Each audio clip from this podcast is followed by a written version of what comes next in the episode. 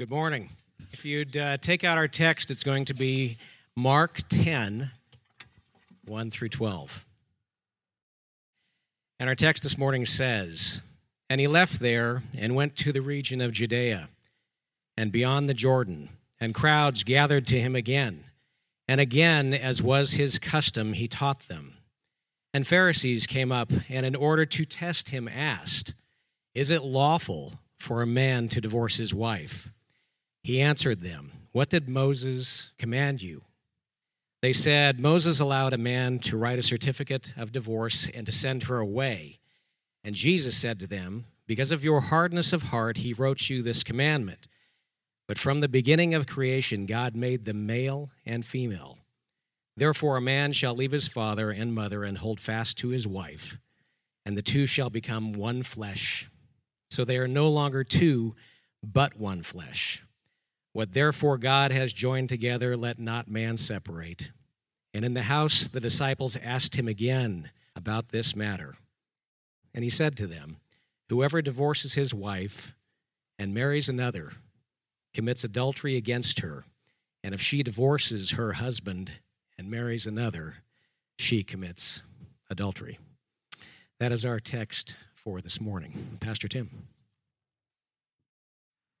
Well, I suppose that the church has always had her doomsday prophets. You know the ones I'm talking about. They're always saying things like the American church is in decline.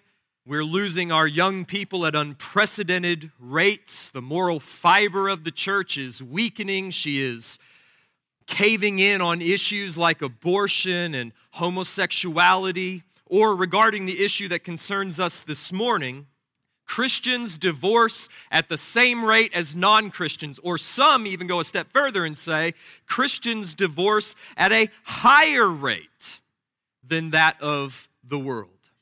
You've probably heard both of those statements with regard to marriage and divorce at some time or another, probably from a pulpit, but as it turns out, neither of those statements is remotely true.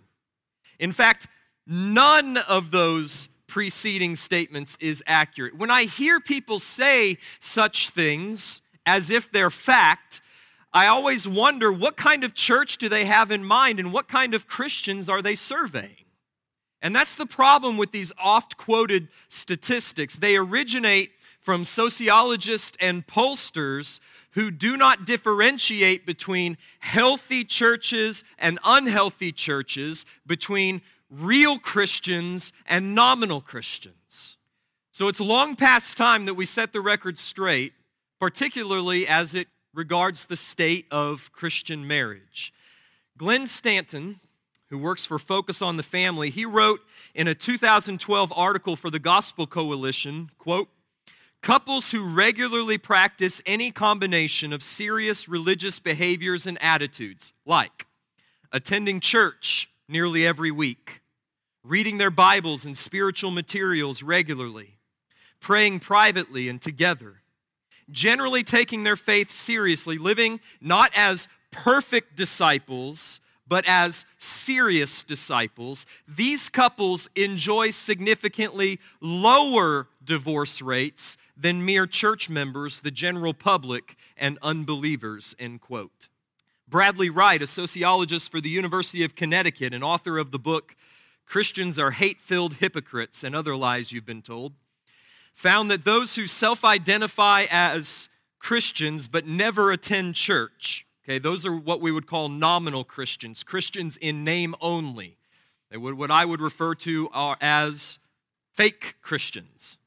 Of those who are nominal Christians, 60% have been divorced. But of those self identified Christians who actually practice their faith, who attend church regularly, only 38% have been divorced.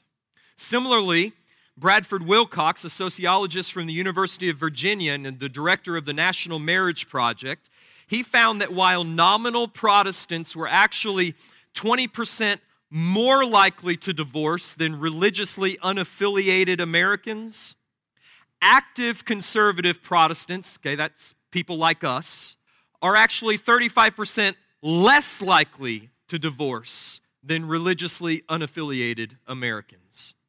What these three independent studies reveal is that while being a nominal Christian, a Christian in name only, makes you more likely to divorce, being a true Christian makes you far less likely to divorce. And I have a theory as to why that is. I think that nominal Christianity carries with it just enough external and internal pressure to marry rather than to merely cohabitate, to live together.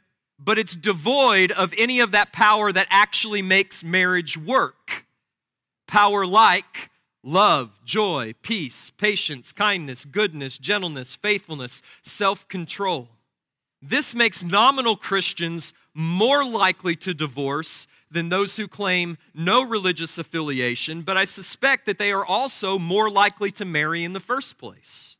But authentic Christians, what the man from Glenn Stanton from Focus on the Family called serious disciples. Not perfect disciples, but serious disciples. Those who know the power of grace at work in their life. Those who have been forgiven much and therefore love much. Those who are indwelt by the Spirit of God and are daily putting to death the deeds of the flesh and are seeking to walk according to the Spirit. Those who live their lives underneath the authority of Scripture. They have the power to overcome sin to persevere through the difficulties that every marriage faces, and to find that mutual joy and fulfillment that marriage was designed to produce. So, I want to say from the outset of this marriage that I don't believe that Christian marriage is in a state of crisis, provided that we define the word Christian accurately. Neither do I believe that there is a marriage crisis at First Baptist Nixa. In 2015, which were the most recent statistics I could get my hands on, the national divorce rate sat at about 52%. So 32.2 marriages per 1,000 unmarried women versus 16.9 divorces per 1,000 married women. So the national divorce rate as of two years ago was 52%. At First Baptist Nixa, I simply went through our, our membership roll, our covenant members, and took a percentage that, to my knowledge, is accurate. At First Baptist Nixa, a very informal survey of our membership revealed that, to my knowledge, 23% of our adult members have been through a divorce, which is less than half the national average.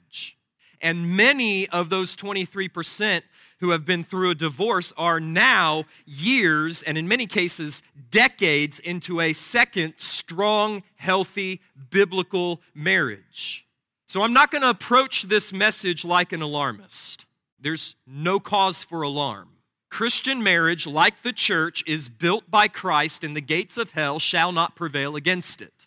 But that doesn't give us license to skip over Mark 10 1 through 12 because we still need instruction, correction, exhortation, and encouragement that comes from the scriptures.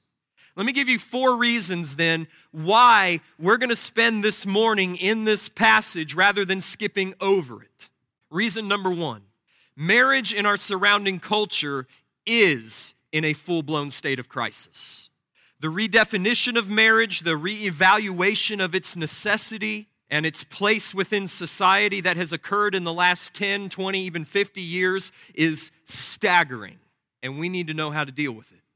Reason number two we're not isolated from this cultural trend.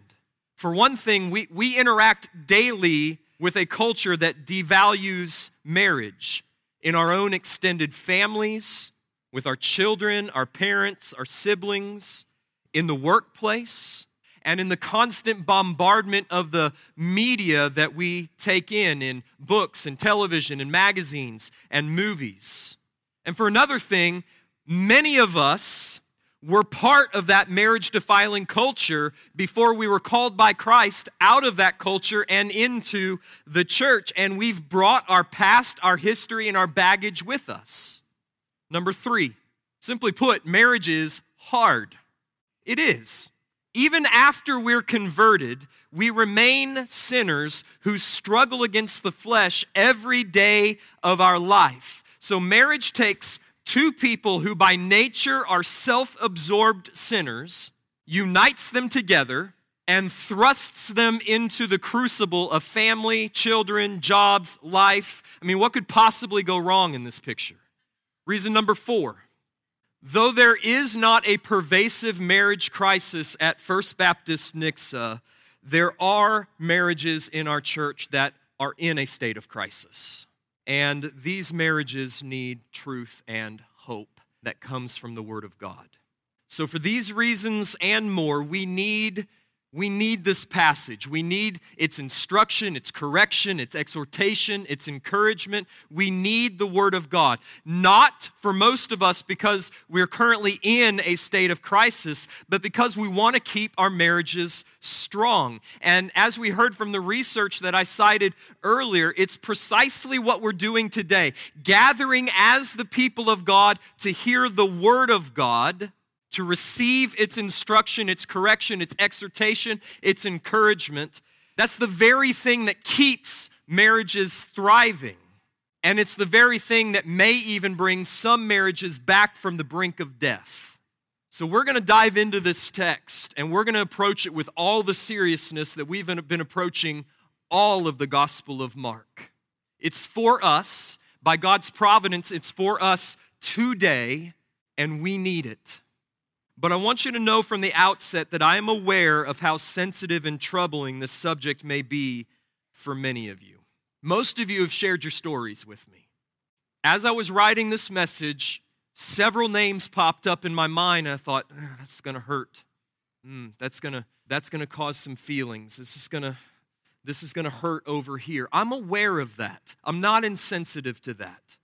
For some of you, this morning is going to bring up powerful feelings of guilt and shame and regret. For others of you, it's going to bring reminders of pain and betrayal and shattered dreams. For some, it's going to bring up reminders of a broken childhood. So, though I've had us swimming in marriage statistics this morning, I'm convinced that divorce was never meant to be quantified into numbers it's too painful a story to be told in mere percentages. The severing of the one flesh union leaves scars that don't quickly fade and never really go away. But my encouragement to you this morning, to all of you, is that we have nothing to fear from the light. We have nothing to fear from the light. Is it painful to take your past and to drag it into the light? Yes. Is it pleasant to raise up those emotions that may have been stuffed down deep and to feel them all over again? No. But is it healing? Always. So whether whether you're here this morning and you're happily married or unhappily married, whether you're happily single or unhappily single, not yet married or recently divorced, we need this. We need truth we need grace. And we're going to find both from Jesus' words in Mark 10 this morning. So let's dive in. One of the factors that makes biblical interpretation rather difficult at times is that there exists an enormous chasm between the first century Jewish culture and our 21st century Western culture we simply cannot ignore the fact that the social, political, economic, and religious components that comprise what we call culture differ vastly between the world of the Bible and the world that we know today.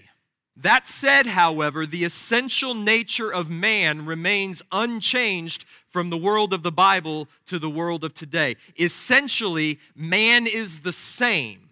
We're still created in the image of God we still possess rationality, morality, and spirituality, which is why no matter where you go and no matter what epic of history you, you look or you travel, you're going to find a culture that shares certain social, political, economic, and religious cores. Everywhere you go, no matter the time or the place, you will find human beings living in community because we are a social creature. You'll find us living underneath a government structure because we are orderly creatures. You'll find us participating in some semblance of an economy because we're productive creatures. And you will find in every culture the impulse to worship something or someone larger than itself because we are a spiritual creature. And everywhere you go, in every era of history, you will find the institution of marriage and family. But because of our universal fall in Adam, the image of God in us has been universally corrupted by sin. And that's why everywhere you go, no matter what geography or what epoch of history, you will also find the corruption and the perversion of every one of those cultural elements. You'll find communities ravaged by sin and evil. You'll find governments infected with corruption. You'll find economies out of balance, either given to greed or sloth. You'll find people who have exchanged the worship of the true and living God for idols. And you'll find the breakdown of marriage and the disintegration of the family. It doesn't matter whether it's first century Israel or 21st century Nixa. So, this word is extraordinarily relevant to us this morning because it addresses the very same problems that we face in our marriages, that we face in our own sinful hearts, and that we face in our own cultures. Marriage is one of those realms in which little has changed from the days of Christ to the present day. When it comes to marriage and divorce, there really isn't a, a huge cultural gap to overcome. Divorce, listen to me, divorce was as rampant in first century Israel as it is in 21st century America. Just like today, in the first century, they had a kind of no fault divorce provision in their rabbinical law. And it is, in fact, that rabbinical controversy over the divorce provision in the Torah that forms the backdrop of Jesus' words. So I want you to look down with me at Mark 10 1. Mark says, And he left there and he went to the region of Judea beyond the Jordan, and crowds gathered to him again. And again, as was his custom, he taught them. I want to caution you that this first verse is not a throwaway. There's an important piece of information in here that we need to get, or else it's going to send our interpretation of the rest of the passage off kilter. This is not a mere transition between stories. Mark's giving us essential geographic information. Mark tells us that Jesus left there. The there is Capernaum in Galilee. Look at Mark 9:33. And he traveled south into the region of Judea and then east beyond the river into the region known as Perea. Now, why is that important? Perea was the territory and jurisdiction of Herod Antipas, who we've met before in Mark chapter 6. It's also the old stomping grounds of John the Baptist. In other words, even though the topic of marriage and divorce was probably not the main subject of Jesus' teaching, it helps us to understand why the Pharisees chose this subject with which to test him, which Mark tells us in verse 2 is exactly what they were doing.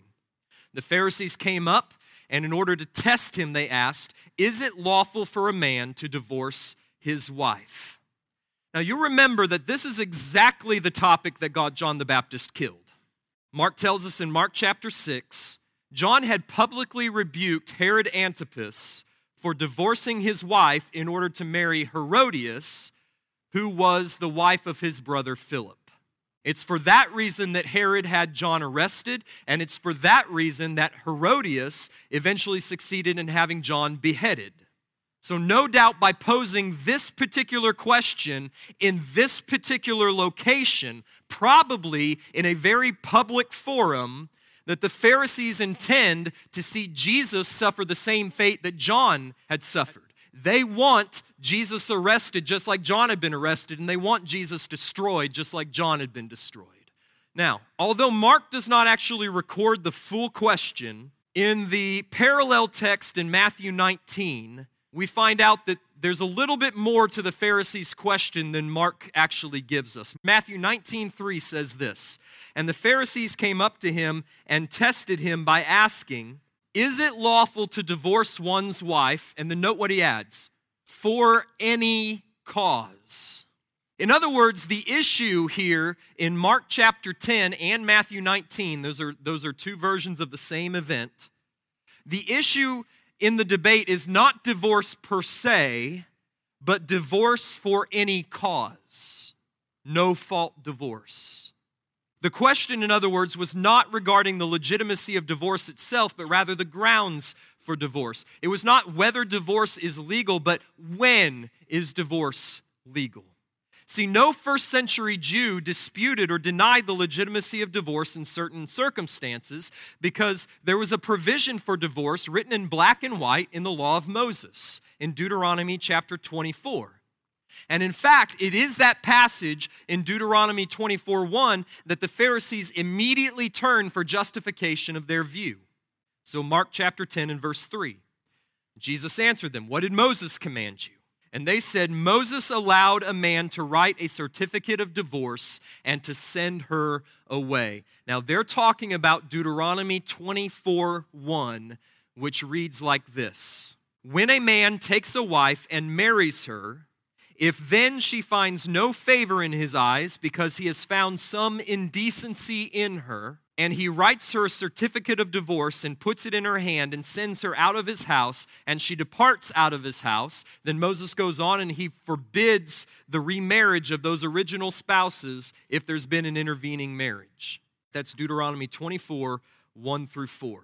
So, back in Mark 10, we find ourselves in the midst of an ongoing debate about when divorce is permissible. And in first century Judaism, there were several different schools of thought with regard to the meaning of that phrase in Deuteronomy 24 1, some indecency. If a man finds some indecency in his wife, what does some indecency mean? Well, one stream of thought interpreted that phrase very conservatively, very narrowly, and they said some indecency can only refer to adultery in which case the man was required to divorce his wife. That was the issue at stake with Joseph and Mary, you'll remember, before the angel came to Joseph in a dream. Another stream of rabbinical thought interpreted some indecency very liberally to refer to any number of things that a wife might step out of line. In a very famous passage from the Mishnah, now the Mishnah is the rabbinical interpretation of the Old Testament their commentary of what the Old Testament means. A summary of those various views are provided. So let me read to you just one tiny passage from the Mishnah. It says, The school of Shammai. Now, Shammai was a first or second century BC rabbi. The school of Shammai says, A man may not divorce his wife unless he has found unchastity in her, for it is written, Because he hath found in her indecency in anything. The school of Hillel, another rabbi, says a man may divorce his wife even if she spoiled a dish for him. For it is written, because he has found any indecency in her. Rabbi Akiba, another rabbi, says, even if he found another fairer than she, for it is written, and if she shall find no favor in his eyes. So you see three radically different views of when divorce is permissible, all basing themselves on the same text of Scripture. Such is the wickedness of men, by the way, twisting the Scriptures to justify their sin. And clearly, the Pharisees are in agreement with the liberal strain of interpretation because they knew where John the Baptist stood on the issue of divorce. They must have known where Jesus stood as well because this is not the first time that he's spoken very plainly on divorce and remarriage. And if they had agreed with John and Jesus, who both upheld the sanctity of marriage, then this question would not have actually been a test. So, as you can see, the current climate of marriage in Jesus' day was not so different from our own. The only real difference lies in the fact that in the male dominated culture of first century Judaism, it was only the husband who had the right to divorce his wife for any cause. And in our day, the wife may put away her husband just as easily as the husband may put away his wife. The only difference in cultures, therefore, is that we've become equal opportunity defilers of marriage. Now, every once in a while, just parenthetically, this is for free.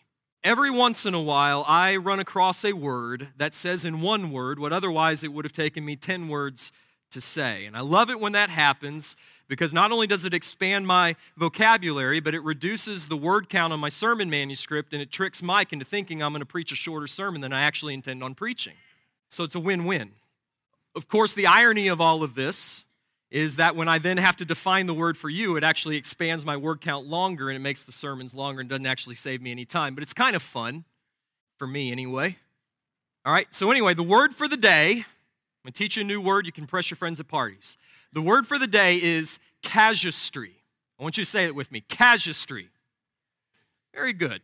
Casuistry refers to the specious, deceptive, or over subtle reasoning, especially in questions of morality. It's the dishonest application of general principles. In other words, casuistry is the resolving of ethical dilemmas by bending or twisting the rules to work in your favor. And that's exactly what the Pharisees were doing in Deuteronomy 24. They were bending the rules of interpretation in order to make the text say something that they wanted it to say. They were broadly defining the word indecency to fit their needs, and they were debating, therefore, all of the different ways in which a wife could fall out of favor with her husband in order to come to the conclusion that they wanted to come to all along.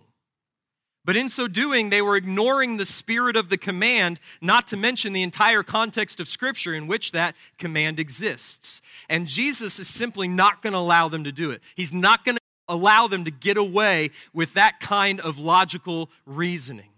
He's not going to allow them to twist the scriptures to justify their sin and to legitimize their lust. So he responds to their question from Deuteronomy 24 by going back even further than Deuteronomy to the beginning, to Genesis 1 and Genesis 2, and the very institution of marriage itself, in order to design describe and define an overarching design for marriage that supersedes this allowance that came up in Deuteronomy 24. So look with me at verse 5 of Mark 10.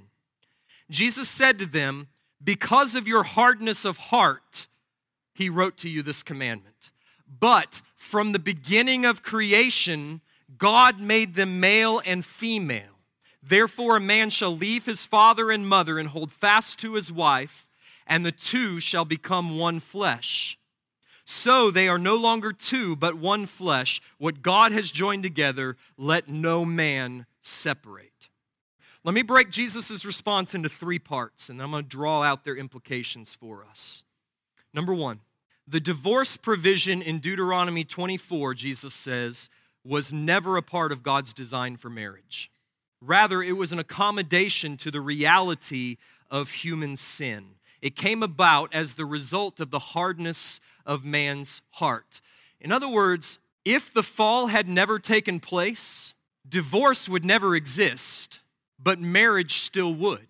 Marriage was instituted before the fall, and the declaration that it is good resides upon the institution of marriage.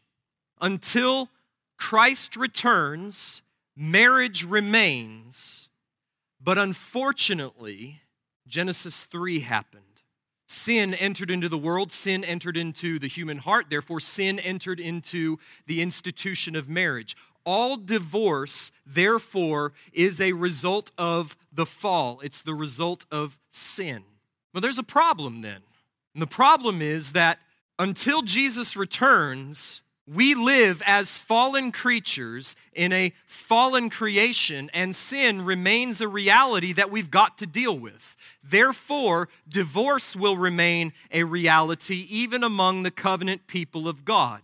As such, therefore, divorce needs to be regulated in order to restrain sin and to reduce its consequences upon the victim, upon the family, and upon the church. That's why, when giving the law to the nation of Israel, God made a provision for divorce in order to regulate it, to restrain it, and to reduce its consequences upon the victim, particularly upon the woman. Now, as far as restricting the practice of divorce, the Mosaic provision of Deuteronomy 24 allowed for divorce only in instances of indecency, not for any reason at all. Now, the question is what does some indecency refer to? And that question's complex if you're talking about the Hebrew grammar of it, but what does seem clear is how Jesus understood it. Jesus evidently understood some indecency as allowing for divorce only in the cases of adultery or some other form of illicit sexual activity. That's how Jesus understood Deuteronomy 24 1. Now, why do I say that? Because twice when Jesus teaches on the subject of divorce, he specifically states that sexual immorality is the only grounds for severing the marriage covenant. Matthew 5, 31 and 32, and Matthew 19, 9. Therefore, I think it's obvious that Jesus understood Deuteronomy 24 as restricting the allowance to divorce only in cases of sexual betrayal. Furthermore, Deuteronomy 24 served to reduce the consequences of divorce upon the women who lived in a patriarchal, male dominated society. In other words, a, man could not merely send his wife away with no regard for her continued well being, leaving her with no means of support. So, if a man wanted to divorce his wife, whether he had just cause or not, he had to give her a certificate of divorce, which functioned as a right of remarriage, so that the divorced woman could legally be wed to another man who would then provide for her care. In summary, then, Deuteronomy 24 was never designed to be used the way the Pharisees were using it to permit divorce whenever you wanted. That was never its intent. Its intent was to restrict divorce to only this specific circumstance, namely adultery, and to reduce its consequences upon the women who were too easily being sent away. Second, even though divorce was permitted by Moses in certain circumstances in order to restrict its practice and reduce its consequences, it was never a part of God's design. According to Jesus, the Pharisees are guilty of failing to interpret Deuteronomy 24 in light of the whole context of Scripture and the overarching redemptive narrative of the Bible. An allowance by Moses because of the fall of man into sin, does not alter in any way God's original and prior design for marriage. In other words, just because sin has now made the regulation of divorce necessary does not mean that we now aim for divorce and accept it as part of God's plan. That's not the, the posture that we take towards divorce. Or to state it another way, divorce is permitted in certain circumstances. But lifelong covenant marriage is commanded by God. Jesus establishes this by referencing two verses from Genesis 1 and 2. In Mark 10 6, he says, But from the beginning of creation, God made them male and female, citing Genesis 1 27. In Mark 10, 7 and 8, he says, Therefore a man shall leave his father and mother and hold fast to his wife, and the two shall become one flesh. So they are no longer two, but one flesh, quoting from Genesis 2 24. So Jesus argues against their very broad definition of divorce by alluding back to God's original design for marriage and saying that the nature of marriage itself cries out against the monstrosity of divorce. Because marriage is more than the uniting of two people in a mutual agreement to live together, to have children together, and to look after one another. It's more than that. Marriage is more than a contract, it is a holy covenant forged by God Himself. That's what Jesus is going to say in verse 9. What therefore God has joined together, let no man separate. It's a holy covenant in which a man and a woman are united by God in a mystical union that binds them together emotionally, physically, spiritually, sexually, socially, economically, and in every other conceivable fashion. We have no human relation like it. That's God's design for marriage that a man and a woman whom He created for this union would partner with one another in an indissoluble bond, thus creating an entirely new entity that would become the building block of His new created order, namely the family. This is God's design A man shall leave his father and mother and be joined to his wife. The two will become one flesh, which is far more than just the physical sexual act. And they would create something new and beautiful, namely a new household, a family, generations. Now, understood against the backdrop of this design, divorce becomes a monstrous deformity of nature.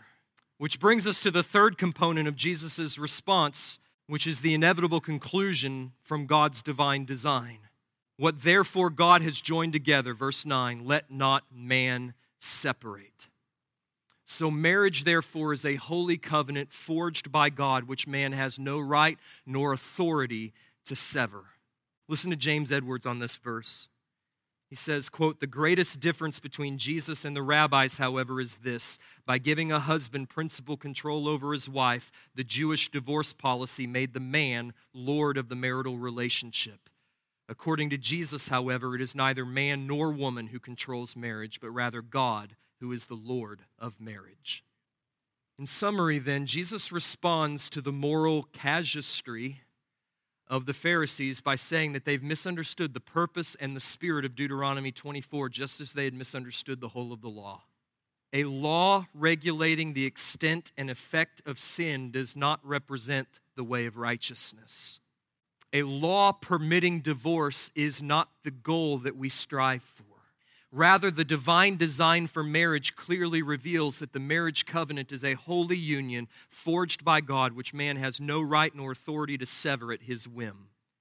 God is the Lord of the marriage covenant. If we're going to partake of his good gift of marriage, we must partake of it according to his design. Well, as usual, the disciples require further explanation of Jesus' statement.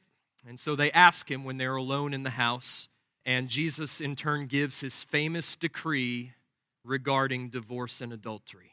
Verse 10. And in the house, the disciples ask him again about this matter, and he said to them, Whoever divorces his wife and marries another commits adultery against her, and if she divorces her husband and marries another, she commits adultery. Now, in order to understand Jesus' decree, I want you to remember two very important points of context. Two, maybe three. Number one, there is a general problem within the Jewish culture, perpetuated by the Pharisees and their predecessors, of a kind of no fault divorce in which a husband could put away his wife for any variety of spurious reasons, not least of which is that he found someone else more attractive. That happened, and it happened a lot. That's context number one. Number two, in particular, that's the very thing that happened with Herod and Herodias. Herod was married to a woman named Phasaelus, but he wanted Herodias, who was married to Herod's brother Philip, and so he sent away his wife. It was all very legal. He sent away his wife. She put away her husband, and then they married, and the religious elite of the day gave their sanction to it. John the Baptist said, No, you cannot legalize your lust through the means of divorce. You cannot legitimize your adultery just by making sure that you write this certificate of divorce and send her away all right and proper. Just because you have your papers in order does not mean that your heart is right before God. And that's what Jesus is coming against here. Third piece of context remember that in the parallel passage in Matthew 19, Jesus adds the divorce or the adultery exception. So this isn't the only thing that he says with regard to it.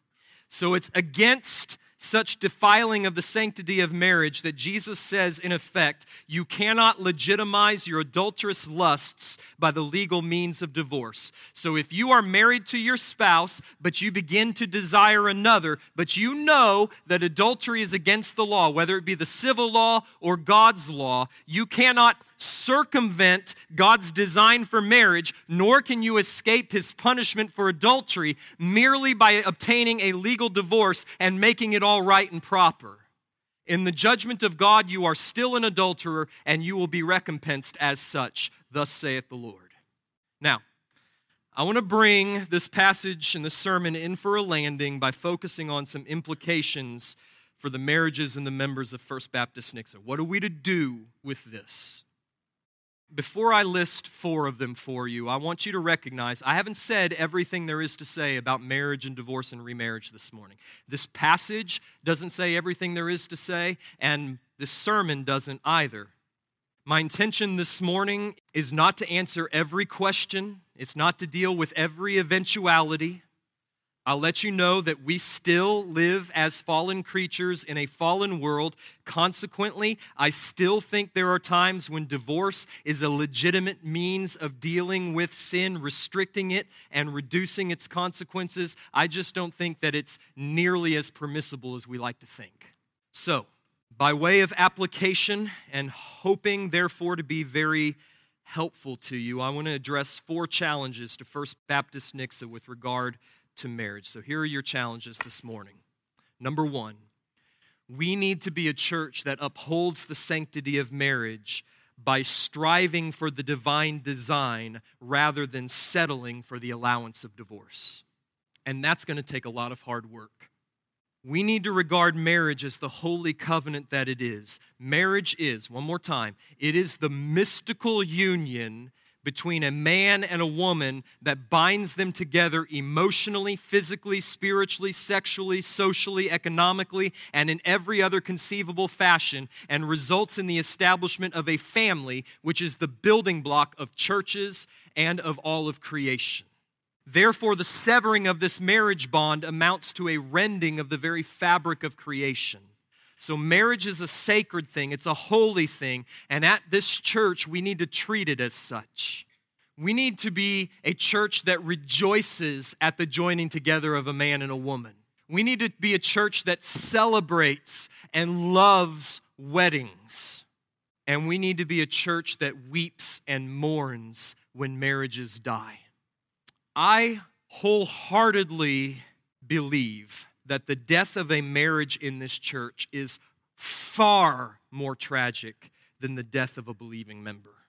And if your marriage is currently in trouble, I beg of you to get help. There is help. I don't care how far gone it feels. I don't care what kind of sins have been committed. I don't care how painful it is. There is a way out and there is a way back. Get help. Implication number two we need to regard God as the author and Lord of marriage. Therefore, we need to live in marriage according to his commands. God is not silent on the question of what marriage is, who can marry, and to whom you may be married. I haven't spoken everything there is to say about that, but it's in here. He has determined when and how and who we should marry. He has determined when and if we may divorce. And He has determined when and if and who we should remarry. The Bible is not silent on these matters, and it's not just up to you. We dare not rewrite God's rules and we dare not separate what God has joined together. Marriage does not belong to us, it belongs to God. Number three, we need not make the same mistake as the Pharisees who interpreted a single passage of Scripture in isolation from the whole and ended up twisting it to suit their sin. Okay, for them, that meant interpreting Deuteronomy 24 with its rather open ended provision for divorce in isolation from the entirety of Scripture and its teaching on the nature of marriage, with the result that they allowed divorce in a wide array of illegitimate circumstances. Let me tell you what that looks like for us.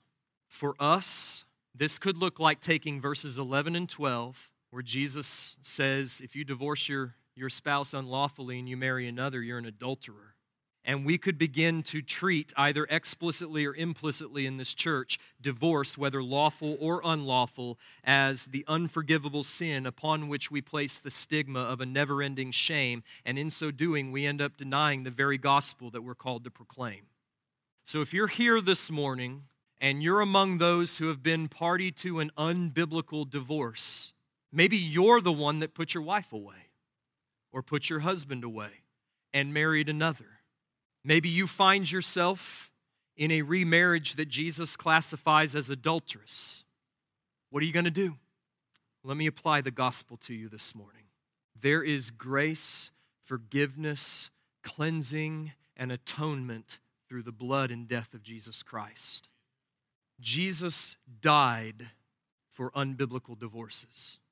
Jesus died for adulterous remarriages.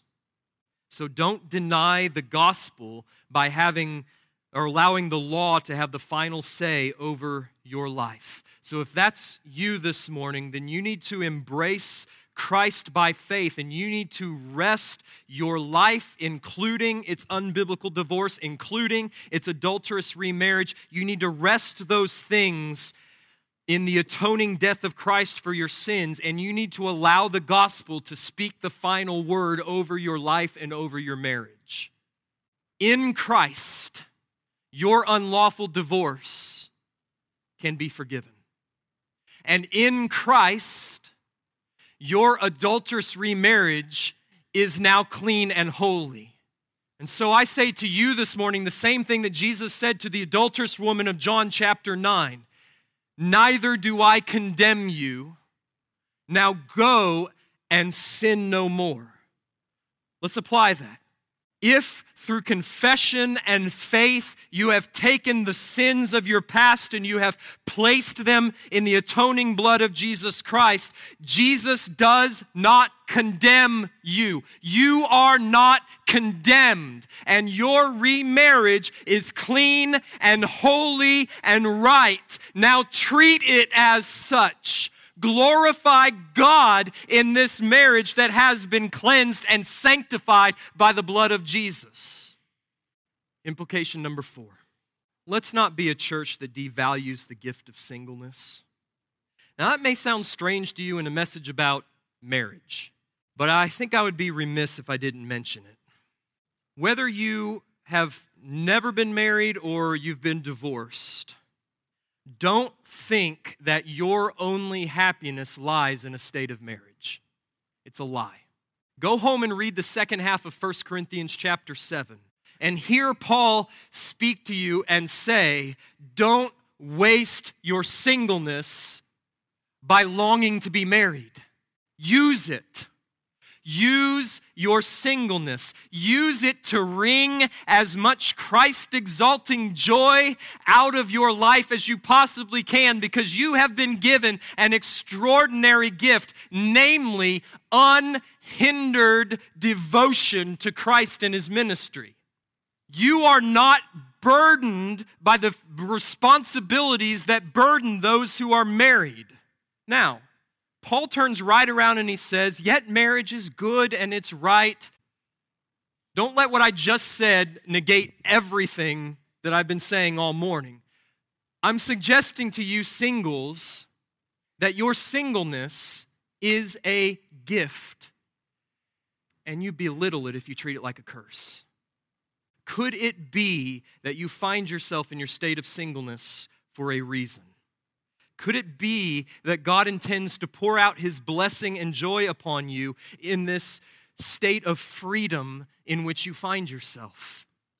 So don't lightly throw away this gift of singleness, either by spending all of its time longing to be married or by rushing into a second marriage that is no better than your first. Use your singleness. Let me speak to the married of the church in this regard. Stop talking about marriage as if it's the only way to be happy. Don't tell young women that. Don't tell young men that. Don't tell divorcees that. Don't tell widows or widowers that. Listen, marriage is good and it's right and it's holy when it's holy, but it's not the only way to be happy. Jesus was happily single, Paul was happily single, and so can you be. In fact, I could give you examples of people who married who would be happier now having been single. Don't waste your singleness. So, First Baptist Nixa, whether you are married or single, whether you're divorced or remarried, let us hold marriage in honor as the holy lifelong covenant it is, and what therefore God has joined together, let not man separate.